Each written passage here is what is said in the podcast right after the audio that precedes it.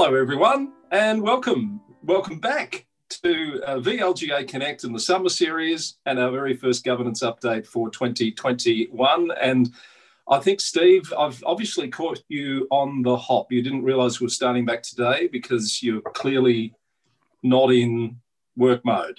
Well, no, Chris, I've had I've got my sunscreen, I've got my insect repellent, and my Wilson's Prom on the beautiful track out from uh, Tidal River to Pillar Point, and I've had to uh, to do this. I've had to wedge my laptop into a gum tree. Very, very good.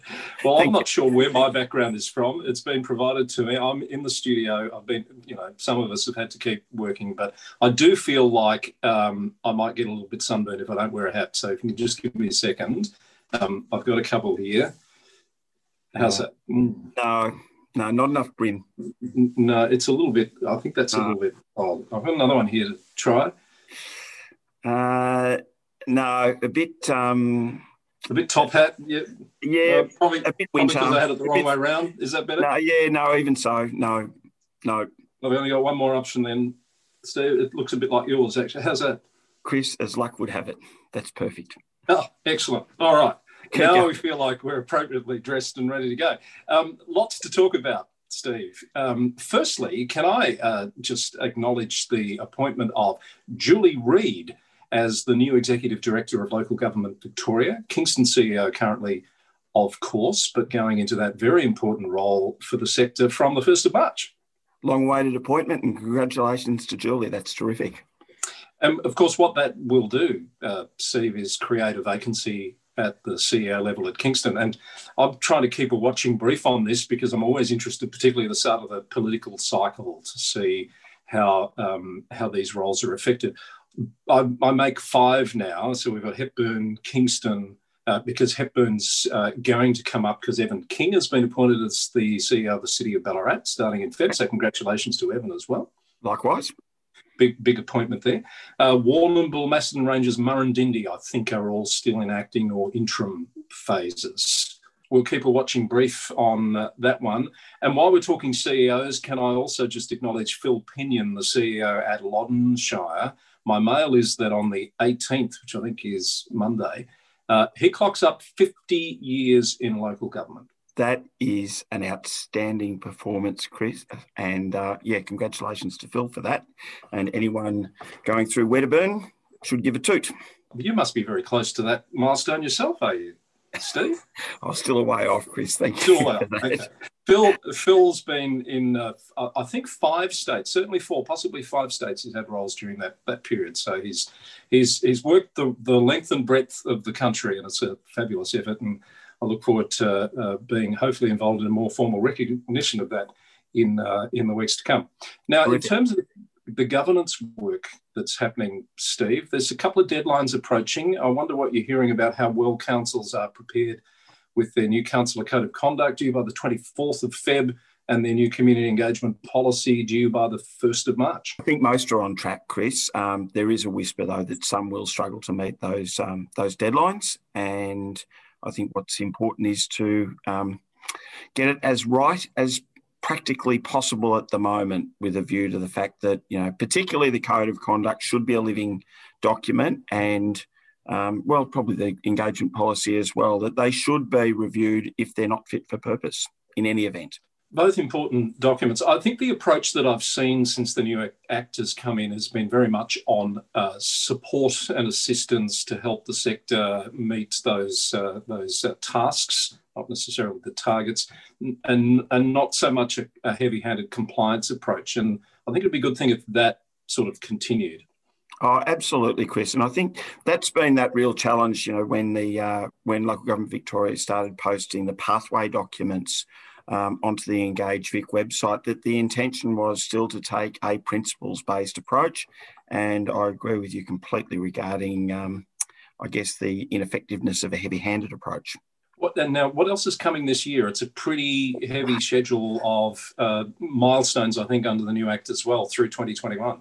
Yeah, I mean, Chris, I, I think in, in terms of the number of documents, not or processes, not quite so many, but the significance of those documents in the integrated strategic planning and reporting framework um, is significant because everything other than the asset plan needs to be done um, this year. Uh, rating and revenue strategy in June, um, community vision in October, fi- uh, financial plan in October, council plan in October. Um, so that's a really heavy body of work that we'll need to build on the community engagement strategy. Um, there's also a little gift policy uh, required um, in April. Um, again, that sort of sits nicely with code of conduct and conflict of interest kind of work that the councils will be doing. And by December, there's some employment related matters, including the CEO, um, employment policy, uh, workforce plan, etc. Um, but also complaints and procurement policies to be done by December. But really, if organisations have got capacity, um, there's no reason why that those last two pieces particularly couldn't be done a lot earlier. So I'm particularly interested to see how the sector goes about the workforce planning task. Um, you mentioned staff code of conduct as well. I think one of the inputs, I guess, to that workforce planning task is going to be the Gender Equality Act requirements, which local governments also got to be aware of. In fact, you put it before we recorded. You put it very succinctly. How did how did it go in terms of the two pieces of legislation? Well, well I've got to say I'm plagiarising from the Commissioner for Gender Equality um, and a release um, this week that's on on that website that compliance with the Gender Equality Act will lead to compliance with the Local Government Act, but compliance with those relevant provisions of the Local Government Act will not necessarily bring compliance with the Gender Equality Act. So there is um, a resource that's been circulated this week um, in four parts, Chris, which should be useful to councils and and that includes the need to start by doing workplace gender audits. Where are we at at the moment and getting some good data on which we can base pro- progress? So, gender equality action plans, Chris, is the second part. Um, and that really means that each council will need to develop a plan as to, um, based on that data, where it intends to. Um, how it intends to set some targets and and the means by which it will get there and i'm presuming that a big part of that will be looking at um, in a really hard nosed way the current barriers to gender equality in those workforces. And some of those will be quite traditional ways of working that will need to be um, upset, perhaps, which will be good. Um, gender impact assessments will be, need to be done. That's the third part for any new or revised policies, programs, or services. And I would have thought that's not too hard, really, Chris. If we are consulting um, in accordance with our community engagement framework, just making sure that a gender lens is applied.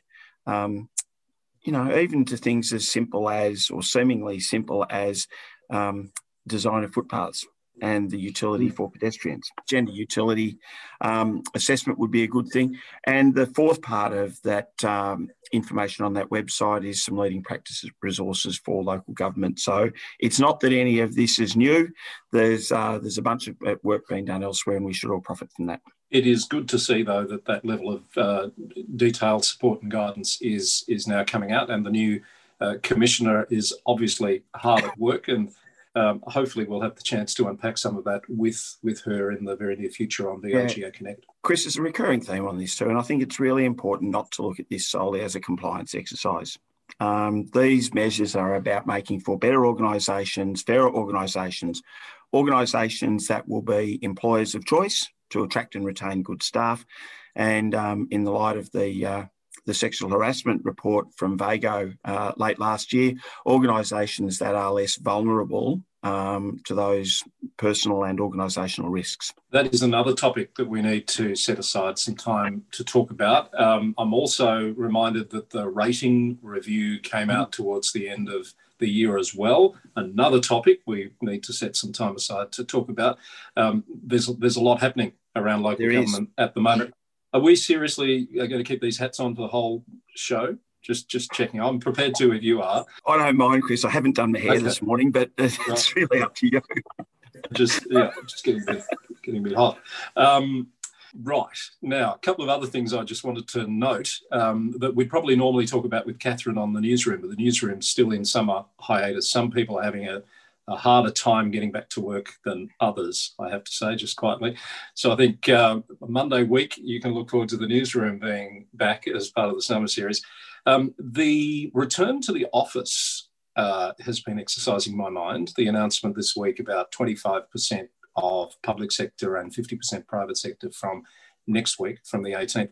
I think it's challenging some councils about where they sit in yeah. that. And consequently, what I'm hearing is. Uh, you know, a lot of them are taking a different approach to uh, to another in the in the uh, you know the the, the very um, uh, well-meaning attempts to get this right. Chris, and I have warned you before about questions without notice because I've got I'm equally unprepared on this particular topic. But as a practicality, doesn't it start with um, the need for organisations to provide a safe workplace? And that's not saying that oh, the only way of achieving a safe workplace is to continue to operate from home because councils are you know, reasonably um, significant, uh, resourced organisations that need to develop, you know, return to the office plans. But I would have presumed that every um, piece of action on this needs to be predicated on some good information around how are we going to provide a COVID safe work environment for staff when they do come back, and what is the capacity of our municipal buildings, um, to achieve that. So, um, not a time to be doing nothing. And the question around whether local government is part of that public sector, um, I think the answer will emerge eventually anyway.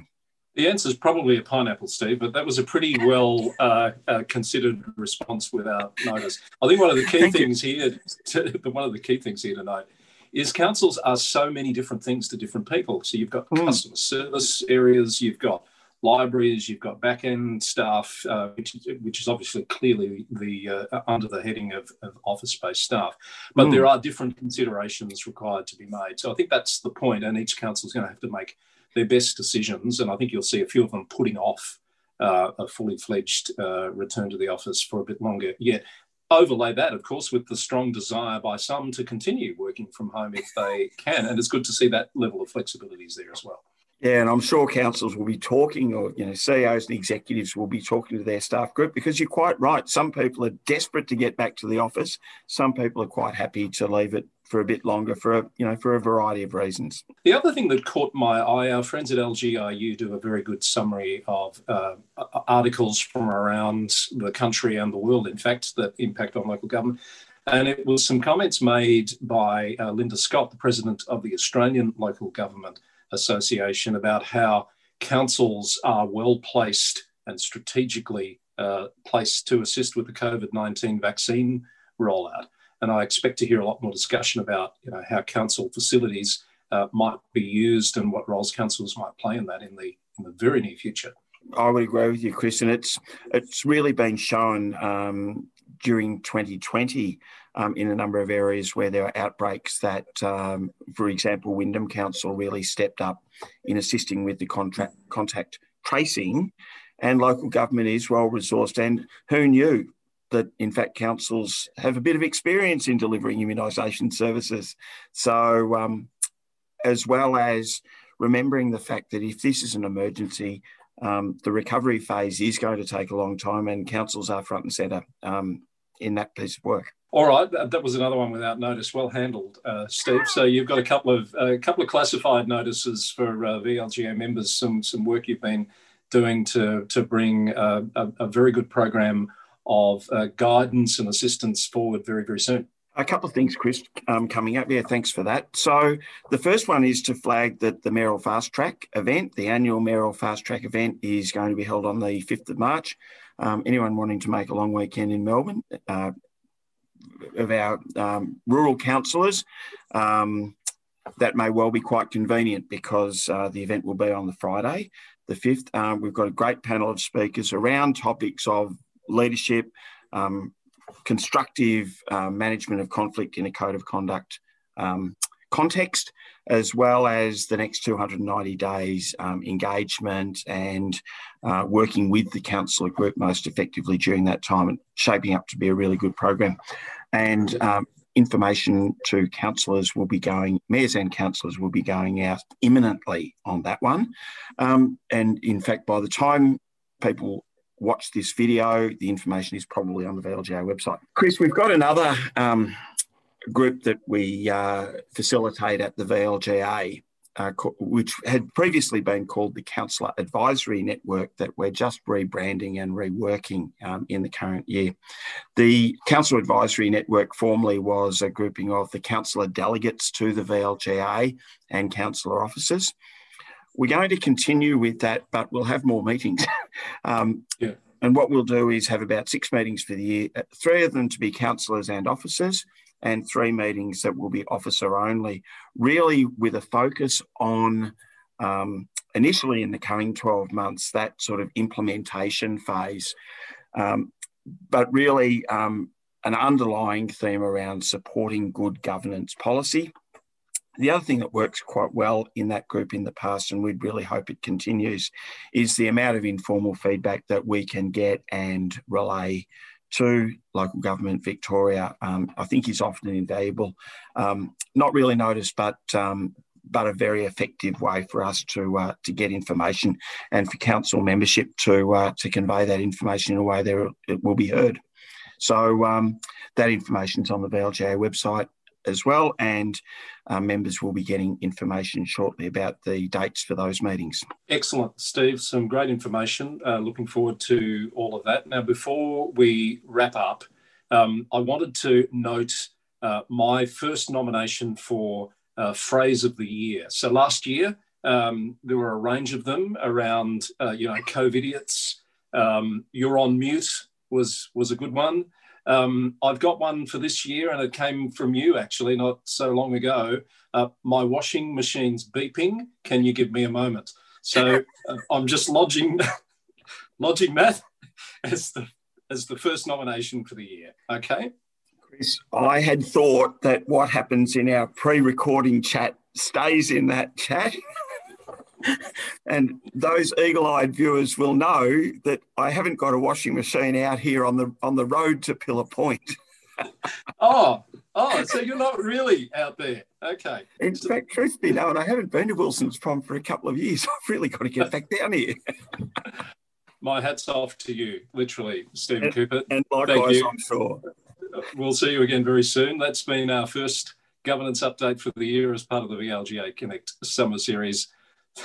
Thanks for joining us. Cheers, and see you again soon.